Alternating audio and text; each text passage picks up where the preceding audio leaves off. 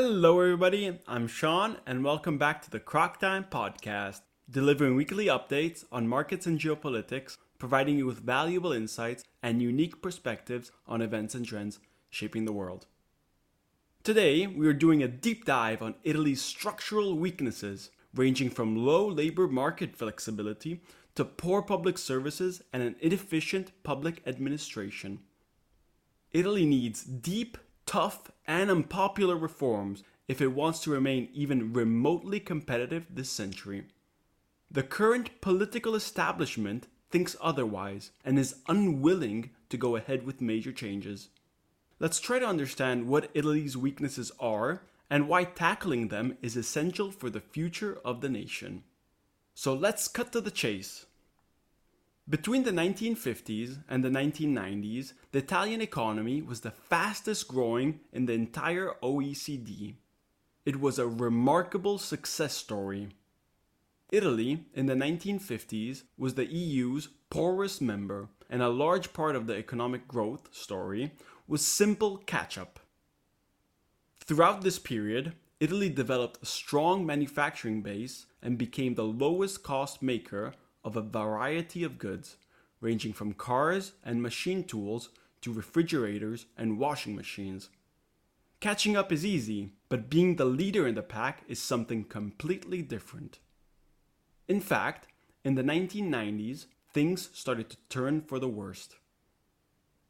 By this time, its labor costs had climbed towards and above the EU's average, and it wasn't a net recipient of EU funds anymore, as it had been for decades. In addition, when Italy joined the European single currency, the euro, in 1999, it didn't do it in the right terms. Romano Prodi, Italy's PM that spearheaded joining the common currency, argues Italy did not adopt the most sensible economic policies after joining. Italy had a long tradition of frequent devaluations of the lira to compensate for high prices and wage inflation. By sacrificing exchange rate and monetary policy independence, Italy needed a completely different model to remain competitive, such as supply side reforms to keep labor costs low. Germany, in fact, adopted supply side reforms and continues to remain competitive today. Instead, Silvio Berlusconi's government between 2001 and 2006 did the opposite, leading to a progressive loss of competitiveness against other EU countries, especially Germany and France. The EU enlargement to Central and Eastern Europe and China's accession to the World Trade Organization led to further manufacturing weakness in the Italian economy. The big blows, however, came with the financial crash of 2007 and 2009 and the EU sovereign debt crisis. The COVID pandemic and the Russian war have certainly not helped, and Italy has always tended to suffer more than its neighbors. This brings us on to the current weaknesses and makes us wonder where did Italy go wrong? It was the fastest growing country in the OECD for 40 plus years but in the last 25 years, it was the slowest growing.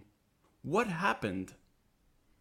Italy presents a number of structural weaknesses, such as unflexible labor markets, massive differences between North and South, corruption, ease of doing business, bureaucracy, low productivity levels, demographics, political instability, and the list could go on. Let's dissect these further, starting with the deep economic weaknesses afflicting the country. Economic weakness, Sean? I know many will say the Italian economy is healthier than a few years back and the country bounced back hard from COVID 19.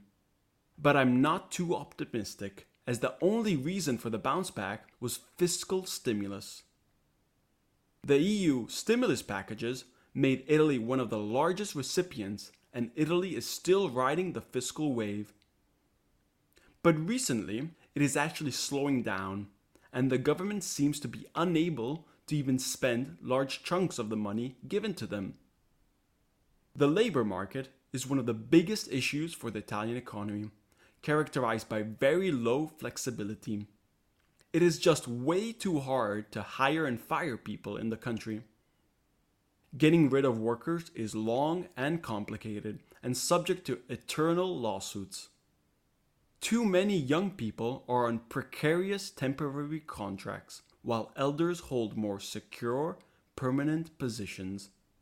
Italy continues to have very high unemployment and a staggeringly high youth unemployment rate. The share of young people not in employment, education, or training is 22%, the highest rate in the EU. The rate of female participation, around 54%, is the lowest in all the EU. The business climate is also subpar. Italy has way too many small and mid sized enterprises, most of which are family owned. More than France and Germany combined. Half of Italians work in micro companies with less than 10 employees. These companies are not too keen on hiring capable people, but prefer friends and family. These companies also don't tend to invest much in research and development. The country spends 1.5% of GDP on R&D, half as much as Germany does. Foreign direct investment in the country is the lowest among the G7 and it scores really badly in rankings of places good to do business. In the World Bank's 2020 report on ease of doing business, it ranked 58th, below Serbia and Belarus. Humiliating! Startup costs are among the highest in the EU, with fees to notaries adding up to 75% of the entire bill. Electricity is also more expensive than most EU countries. While Italy's manufacturing base has held up so far, the services sector is where deep problems are present. It desperately needs to be opened up to competition. Services firms make their money from rent seeking and license capture, not from their competitiveness in a free market. There are too many privileged groups holding preferential treatment, and these include pharmacies, taxi drivers, beach concession holders, small retailers, lawyers, and notaries. All of these benefit from a network of privileged concessions that keep out competitors and are handed down from father to son, leading to inefficiencies and low productivity. Italy's biggest companies, such as Enel, Eni, and Telecom Italia are protected and benefit from significant political connections. No government wants to be associated with closing down the national airline and Italy's oldest bank, Banca Monte dei Paschi di Siena, preferring to continue to provide state backed bailouts.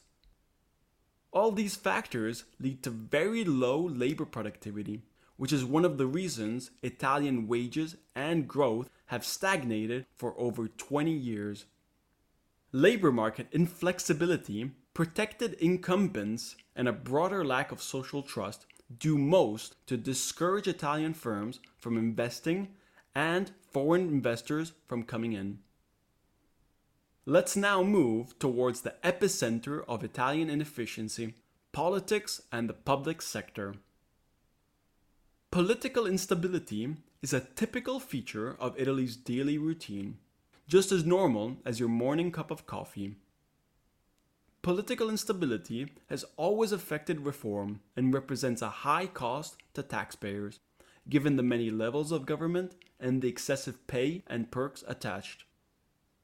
The many levels of government contribute to the high tax burden on the population and corporations. Turnout at elections continues to drop, implying a complete disdain for the Italian political class and loss of trust. Strangely, there is some stability in the government now, with a right wing coalition led by Giorgia Meloni. But this begs the question well, how inefficient is the government?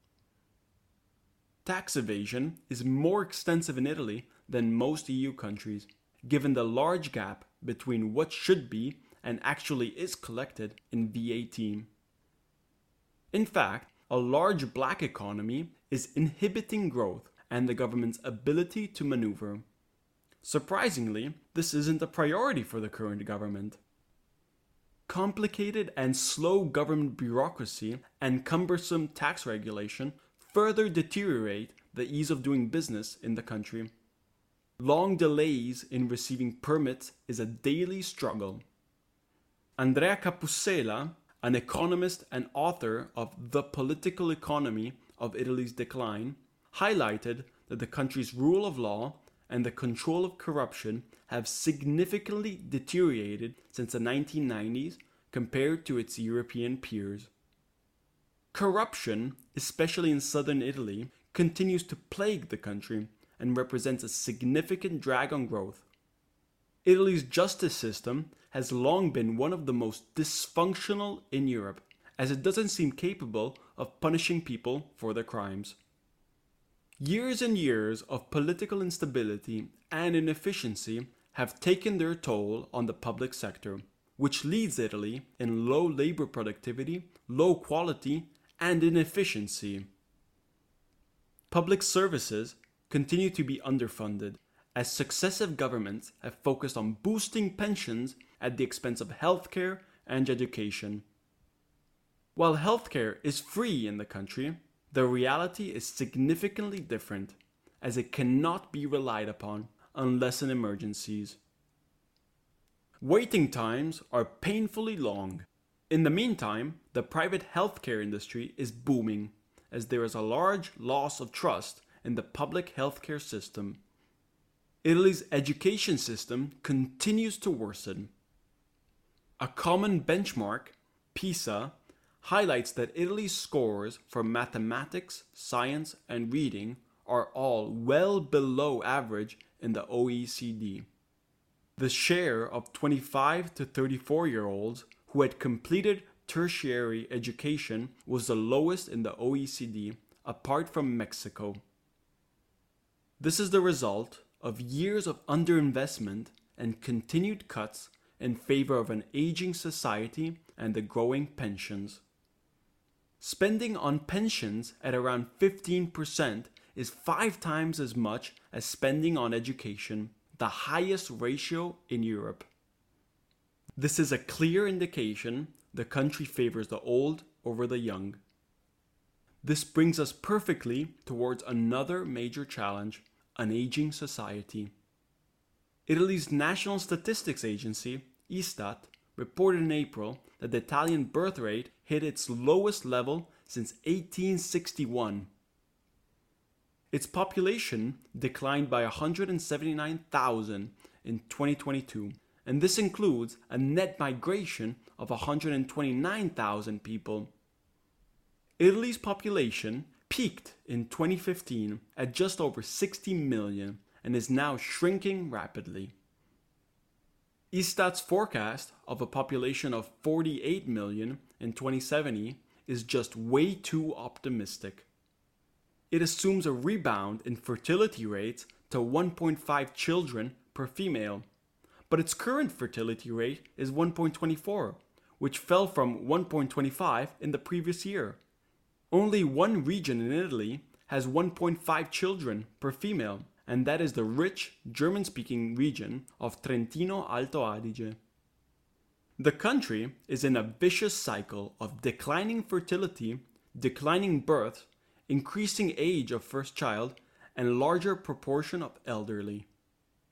The UN is forecasting a decline to 44.3 million people by 2070.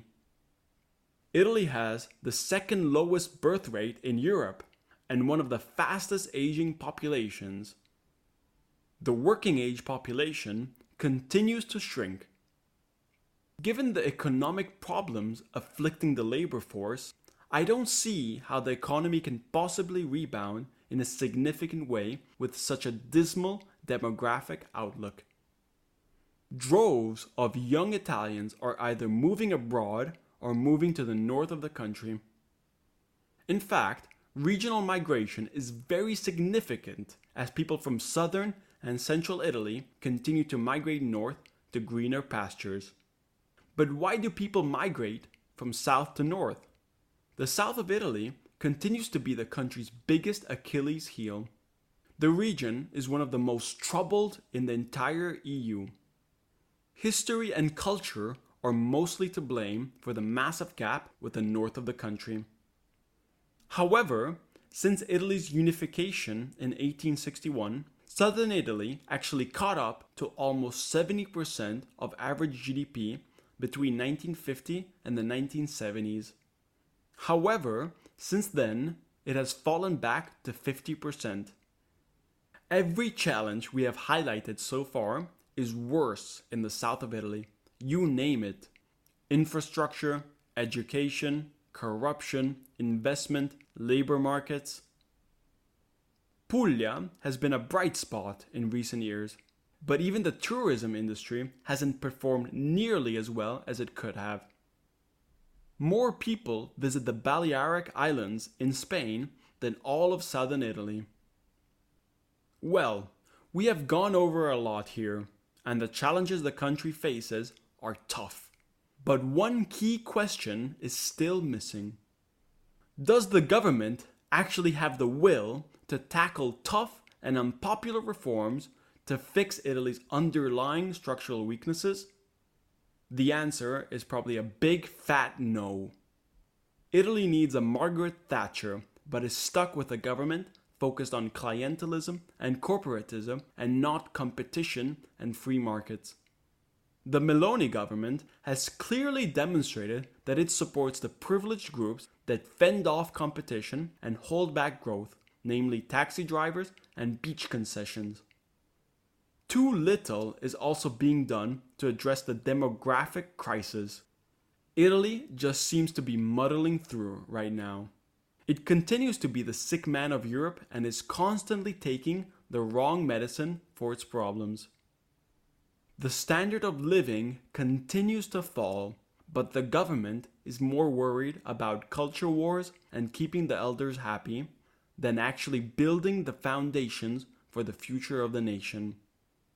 There are countless examples of sick countries in Europe that turned things around in the previous decades. You name it.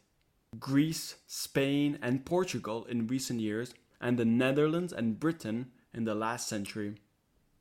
But the current priorities of the government are just way too different. Let me remind everybody that when Europe grows, Italy tends to grow more slowly. And when Europe falls, Italy has always tended to fall back more. The current growth and optimism in the Italian economy is nothing more than a short term cyclical boost from massive EU fiscal stimulus, which will probably fade away very soon. Until significant reforms are made, Italy will just continue to muddle through. Thank you, and I hope you enjoyed this episode of Croc Time. Please leave a review and follow me on Instagram, and I'll be back next time with more insightful research.